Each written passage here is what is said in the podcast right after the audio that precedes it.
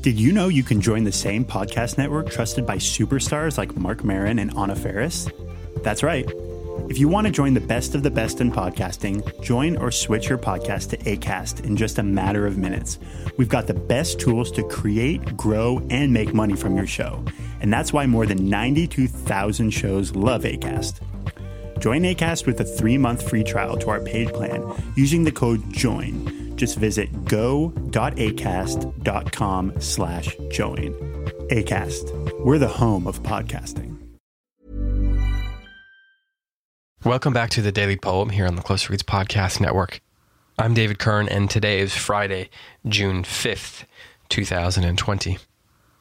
Today's poem is by Nikki Giovanni, an American poet who was born in 1943.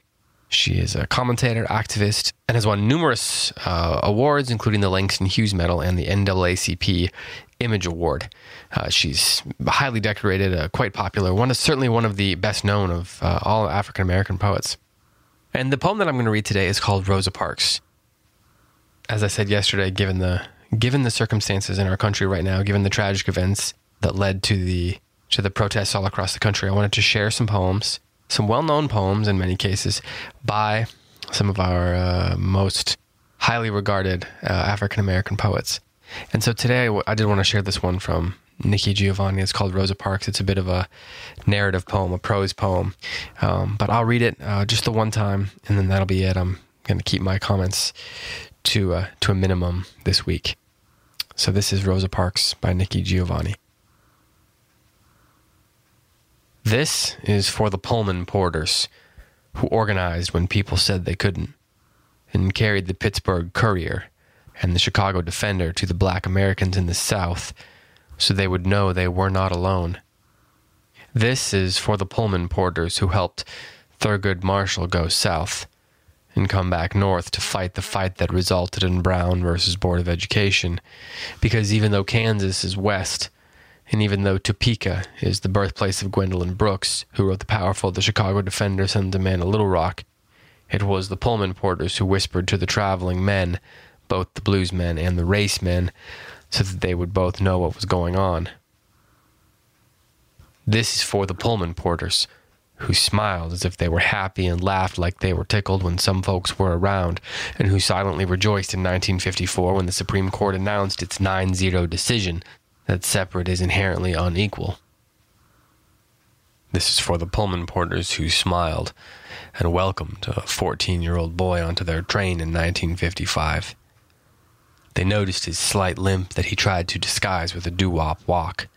They noticed his stutter and probably understood why his mother wanted him out of Chicago during the summer when school was out. Fourteen year old black boys with limps and stutters are apt to try to prove themselves in dangerous ways when mothers aren't around to look after them. So, this is for the Pullman porters who looked over that fourteen year old while the train rolled the reverse of the Blues Highway from Chicago to St. Louis to Memphis to Mississippi. This is for the men who kept him safe. And if Emmett Till had been able to stay on a train all summer, he would have grown maybe a bit of a paunch, certainly lost his hair, probably have worn bifocals and bounced his grandchildren on his knee, telling them about his summer riding the rails.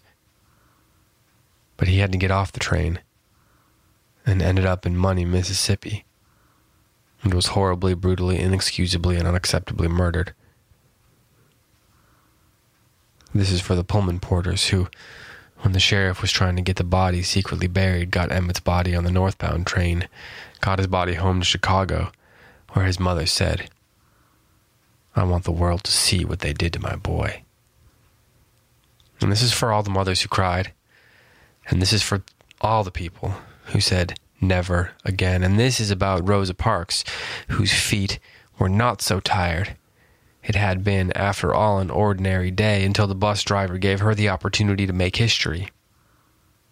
This is about Mrs. Rosa Parks from Tuskegee, Alabama, who was also the field secretary of the NAACP.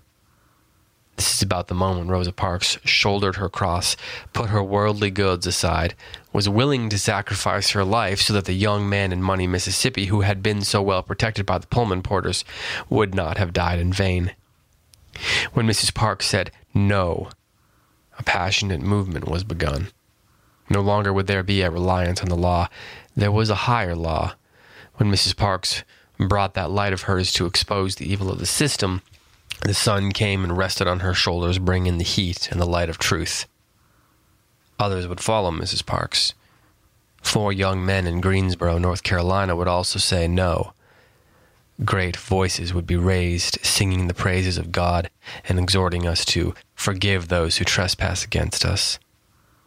But it was the Pullman porters who safely got Emmett to his granduncle, and it was Mrs. Rosa Parks who could not stand that death. And in not being able to stand it, she sat back down. This has been the Daily Poem. Thanks so much for listening, and I'll be back on Monday with another poem for you.